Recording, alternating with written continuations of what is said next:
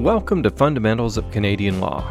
I'm Matt Shepard, and this week I'm digging into an amazing free resource available to everyone with Law 201 701 designer and instructor Mary Jo Maur.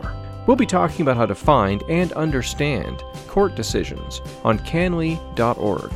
It's a truly astonishing resource for Canadians. My mind was blown by everything you can do on CanLII, and I think yours will be too. A note about audio this week I had kind of a dumb idea. I thought I could work on my computer on the website while also talking to Mary Jo, which turned my head away from the microphone. So the audio quality is not the best this week, but you can hear Mary Jo very clearly, and she's the person you really do need to hear. So uh, we're going to go ahead with that. And the fun news coming out of that is that this is the first episode of the podcast that you can play along with. Uh, the podcast works on its own, uh, but since Mary Jo is actually talking me through how to use CanLII to research court cases in real time, if you're listening to this while at a computer, you can pull up canlii.org and actually play along with us. And if you're interested in understanding how to find and read court cases and court decisions, it's covered a lot more exhaustively in Law 201 701 Introduction to Canadian Law, the flagship course of the Queen's Certificate in Law. You can find out more about the certificate in law at takelaw.ca. I'm I'm curious about something, something I've seen in the news, something something that has something to do with court or court cases or something that's happening. What do I? How do I find out more about this? Uh, that's an excellent question, and it's one that um, I'm pleased to hear you asking because I think it's important that citizens do that as people, if we just rely on what it says in the media about what the decision is, we haven't maybe got the whole story. There are a couple of ways to do it. Um, the very best way is to go to CanLII, which is a website, C A N L I I, Canadian Legal Information, and you can uh, go there and find any case from across the country that's recent. It well, doesn't have all of. What, let's let's make this the episode of the podcast with extra typing noises. Okay, go. I'm just going to go for it. Go. All right. So, C A N L I I L I I dot org. So I'm seeing all sorts of stuff here. Yeah. So you're seeing the opening page, and it offers you a bunch of browsing options. So it helps if you know which province the decision is from, but you don't have to know.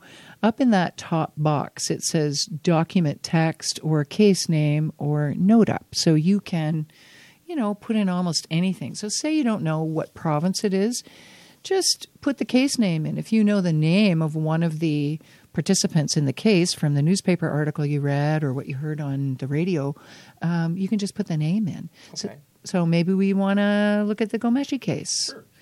That was a really interesting one. So you just type in Ghomeshi, G O G H O M E S H I, and now you're going to get a whole bunch of results. Well, actually, there's not a million of them there. There's like three or four, right? but it's already interesting because I'm guessing uh, mm-hmm. because I know that this was a criminal case, right? That we're going to be looking for the R versus Ghomeshi. Right, right. So for folks who don't know, every time it's a criminal case the two parties are the crown and the accused. So the RO actually stands for, at this point in time, Regina, which is the queen. If we ever have a king, it will be Rex. So for now, R just means the crown versus Ghomeshi. So the little V stands for versus. So you can click on that. Okay. Now, in this particular case, uh, there was a publication ban, so that is the first thing that you'll see. Right. That originally there was a, a publication ban on the evidence to begin with. Um, there is no longer, of course, because the case has been decided and uh, the decision is out there. So if you scroll down, you can now see that this took place uh, in the Ontario Court of Justice. So, to back up a little bit, there are two courts in Ontario that hear criminal matters. One is the Ontario Court of Justice, which has provincially appointed judges, and the other is the uh, Ontario Superior Court of Justice, which has federally appointed judges. So if it's a case of assault or and if the um, accused has opted not to have a jury trial it will usually end up in the ontario court of justice so okay. there's no jury Right. Ontario Court of Justice, there's never a jury, and um, it's just a judge. So the judge hears all the evidence, and the judge makes the findings of fact, and then the judge makes the legal decision at the end. So, So- that's what happened to Mr. Ghomeshi. Right now, uh, we're looking at a criminal case. Mhm. So it, it's the, the Mhm. Crown against Jian Ghomeshi. Right. Uh, because he was charged with a crime. But Right. CanLII also has public or civil law. Yes, in it as yes. well, right? Okay, right. So that's a criminal one, but CanLII, it, of course, covers everything. So um, judges don't just make decisions about uh, criminal matters; they make decisions about civil cases. Right. So a civil case is uh, two individuals fighting over money. Right. Nine times out of ten. Okay. Um, sometimes they're fighting about things like wanting to stop someone from doing something, so getting an injunction. But most of the time, at the bottom of that heap, A is suing B to get money. So, and I, I swear we have not rehearsed this beforehand. This is this really is spontaneous. But if I type something like uh, car manufacturing here, I'll probably find someone that sued somebody for something, right? So civil cases do appear as well in CanLII, of course. So civil cases are generally uh, party A suing party B for money. They're usually civil cases are all about money. Uh, now, if it's a civil family case, it may be about something other than money. But generally, civil litigation, uh, co- breach of contract, torts, negligence, all that stuff is about money. So if you're now on the CanLII main page, you want to go to that box that says document text. Right. Just to fiddle around. Because I'm, I'm searching the entire. you're decision. searching. Yeah, you're, you're going to get tons of hits here. So now you could put in, for example, quote, breach of contract, end quote. And my goodness, Oh wow. you've got lots of results now. And now, 21,000 results. so you can actually, um, you can scroll through all of those and see what you've uh, what you've got. But you can also, if you go back up to the top of the page, there you'll see. Uh, see, it says all jurisdictions on the left, and Right. on the right it says by relevance. Right. Drop down that by relevance box, Okay. and it's going to offer you a different way to sort. So you can sort by court level. You can sort by relevance. Just means how relevant uh, does this term turn up a lot Right. in that case. In, in what I searched for. Right, right. Um, or you can search by most recent. So I, my favorite trick is search by most recent because Okay. I want to. I'm all about the church of what's happening now. Okay. So now you're going to see uh, that there's um, a, a recent case there, for example. Uh, you know that you might want to look at. The second hit there would be most interesting to me because that's the Ontario Superior Court of Justice. So I would open that up and wow, now I can read the whole decision. So as I look at it, I see that it's between Web Objective Inc., which is a corporation. I know it's a corporation because it says Inc. Okay. And uh, it looks like the um, defendants are uh, a corporation and some individuals. So that's interesting to me right off the bat. So I know this corporation, Web Objective Inc., is being sued, uh, or sorry, is suing because Right. they're the plaintiffs. They're Yep. at the top. Uh, they are suing this other corporation and some individuals. and I can even see who the lawyers are. You can see who the lawyers are. And then if you scroll down just a little bit, you can see that the judge there is a fellow named Perell J. Justice Perell is a highly respected judge of the Ontario Superior Court of Justice, and he writes beautifully. He's got some great decisions out there. So I would be very interested in reading that decision. Right. So as you scroll down, you can see that this judge follows a format that most judges follow in their decisions, right? This judge gives you a little introduction off the top. So he tells you, um, I know Justice Perell is a he, that's why, that's why I'm saying he, um, that this is a class action pursuant to the Class Proceedings Act. Uh, that he has a decision to make there about this is probably about certification um, although we'll i can't quite see it from here but it's i suspect that's what it's about and then he gives you the facts so most judges organize their judgments by giving you a little introductory overview then you get a, a nice factual description Then usually you'll scroll down and the judge will say, Here are the issues that arise out of these facts. And there may be a heading that says issues for this. Um, or there may be just one that says discussion. Yeah. And in this case, it looks like there's just discussion or analysis. Sometimes you'll you'll hear, and uh, he's saying here, Section 29 of the Class Proceedings Act requires court approval for the discontinuance, abandonment, or settlement of an action. So that's what this is about. This is about somebody wanting to discontinue the action, and since it's a class action, the court has to make that decision. So you know a whole lot from just scanning the document. And I mean, I obviously there are words here I don't understand. There's, there's right. terms of art, but I'm look just on a scan. This is all very readable to me. Yes, like it's very easy for me to follow yes. and understand what's happening here. Right, and I mean, judges, uh, Ontario judges, actually all federally appointed and provincially appointed judges, uh, have to go to judge school. Right. And they have to take regular updating. And one of the things that they try to help judges learn is how to write that way.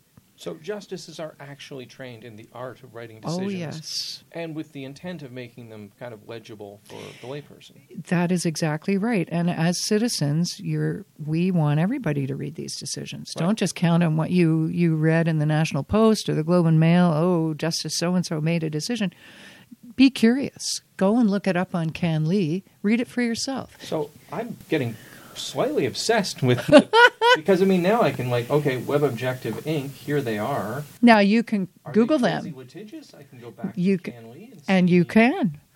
You can go back and see if there are any other cases no, uh, they've, only, no, got the one they've only got the one. So you know they're not crazy. But the other thing you can do is you can now Google those parties right. to see what you can find out about those right. companies. What do you, you know, you may be curious about the companies and what they do. You may want to know a little more than what's in the decision. So it's an once you get started digging around like this, this kind of research is yeah. easy to do and fun. I, I, feel like a little court detective now. Yes, exactly. So and so you should. You should also feel like a good citizen, which is very interesting to me. We what, want to make good citizens. What's your sort of? Are there any other kind of search tricks to CanLII that you've really that you've uncovered that you really like in terms of uncovering things? Well, yes. First of all, I like to uh, narrow it down by jurisdiction if I can. Right. So if I know that this case happened in Ontario, then I want to narrow it down to that because um, I want to uh, not get too many hits. The whole goal when you do a search of a database like this uh, is to get uh, a reasonable number of hits. Right. If you've got over 20, you lose. Okay. It's because you can't, you're not going to read all those 20 cases. So the optimal number of hits is usually somewhere between 10 and 12. Right. You want to get that number of hits. So, for example, here, if now you're looking at Ontario, now you can uh, limit it even more. So you can say, okay, I only want to look at Ontario Court of Appeal decisions. And that's because, of course, the Ontario Court of Appeal is the highest uh, court in Ontario, so its decisions are very authoritative. Right. So you might click on Ontario Court of Appeal, for example, and you'll see that um, you can access by date as well. So you might say, well, I only want uh, 2018. I only want to know if there's been a recent decision uh, in the Ontario Court of Appeal. So you can scroll down and see all of the decisions that have been done in 2018 to date. And as you can see, the Ontario Court of Appeal has been quite busy. Yeah. They've done, you know, that looks like about 30 or 40 decisions since January 1, and this is January 31. So as I'm scrolling down, I'm seeing mm-hmm. case after case after case, and it's right. always the same format. It's mm-hmm. always something v something. That's correct. Is the order important? Yes. So uh, the order tells you who was the plaintiff and who was the defendant, or if it's a family case, who was the applicant and who was the respondent. Okay. Uh, if it's a criminal case, of course, we already know R is always going to be first. Right. So this is R versus someone. So because that's in a criminal case, it's always the crown going after. The crown's a plaintiff. Right. The crown's moving forward. Right. Right. And the accused person is always the defendant. So sometimes you'll see two names. Like there's a decision there, Galati and Galati, that you can see at the top. Yep. That one is almost bound to be a family law decision. Right. It might be an estates one where two people with the same name are in, in a family or And suing one another over an estate. There's an Andrews v. Andrews. Those ones are too. almost guaranteed to be family law cases. So uh, that's helpful to know, and you may be interested in looking at that. Now, some family law cases they don't have the same last name, so Right. You know you may not. Uh, it's not foolproof, but it certainly is an indicator that it's likely to be a family law case. So if I legally change my name to R, I can trick a lot of people. I don't know if you're allowed. I think there's rules about what you can do with your name. There- There's one I'm seeing that isn't a V. It just says Ohen- Ohenan and Re. Okay, now that one is going to be an application. So if you go ahead and click on that one, so uh, and then scroll down, you'll see that this is in the matter of. Uh, it means that it's it's basically a decision about.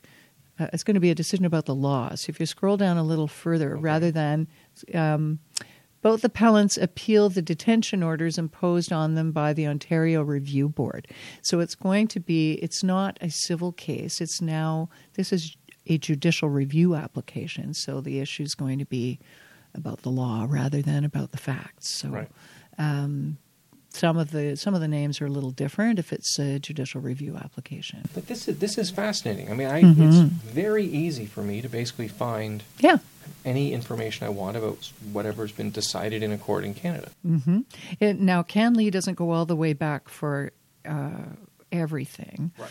but it does go pretty far. There are, um, and certainly for anything recent, you're going to find recent decisions on CanLII very easily. Anything from early 90s on is guaranteed to be on CanLII, but anything a little earlier might or might not be there.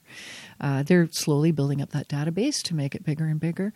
But there are paid databases that lawyers use. So they don't always use these the the free one, the CanLII one. What would the advantage of a paid database be? Well, I'm so glad you asked. Um, a paid database includes commentary.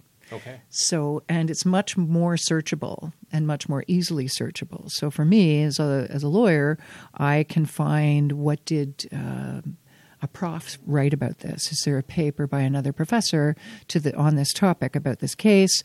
Um, have other judges uh, made comments on this particular case. So that's called noting up. How many judges have cited this case in their decisions as precedent or as authority? So there's a lot of advantages to a paid database over the CanLII. You can do some of that in CanLII, but it's cl- a little clunky. It's a lot easier to do it with the paid database. So, But I mean, for just sort of for self-directed research. oh my gosh, it's a it's a, curiosity. wonderful. CanLII has come a long, long way. It's a remarkably helpful database. The the one other thing we might want to talk about just before we call it quits for today is CanLII Connects. Right.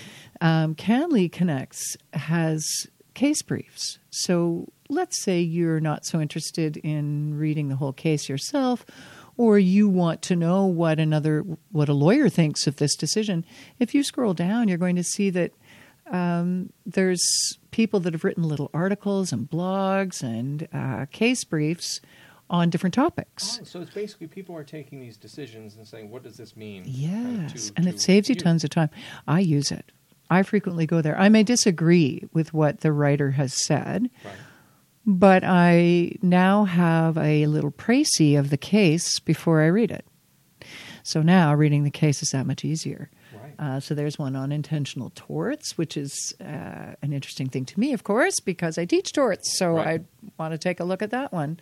Um, it's uh, but there's tons of them, and you can search CanLII Connects to see if the case that you're curious about has any commentary. So these are just people writing comments. They're not peer reviewed, they're not vetted in any way, and they're usually fairly short. Like uh, magazine articles. So But, but you can expect that the people commenting are people with a legal background most of them are. Yeah. a, a basis for their opinion. But you could do. You don't have to have a law degree to post there. oh, okay. Anybody can. Okay. So, and a lot of people do. So that's why you have to be a little cautious about Right. who wrote the article. Grain of salt. But the the author's name is there, and often there's a little bit about the author in CanLII Connects, so you'll know whether this is a solid source or not. Um, and you can uh, you can scope it out. So it's that's kind of a helpful way if you found an interesting case. Check out CanLII Connects and Right. see if someone has written about it, written an opinion piece about it. This is fascinating. Yes, I know. I, I'm going to spend the rest of the afternoon just surfing court decisions. Oh, Matt, you're such a dork. Thank you so much. Thank you, Matt. Thanks to Mary Jo Maur. If you're interested in understanding how to find and read cases, it's an essential part of Law 201 701 Introduction to Canadian Law. You can find out more at takelaw.ca. Fundamentals of Canadian Law is recorded at Queen's University, situated on traditional Anishinaabe and Haudenosaunee territory. Our theme music's by Megan Hamilton, who's also a staff member at Queen's Law, and you can find out more about her music at meganhamiltonmusic.wordpress.com. If you like this podcast, tell a friend. The more people who know how the law works in Canada, the better off we all are.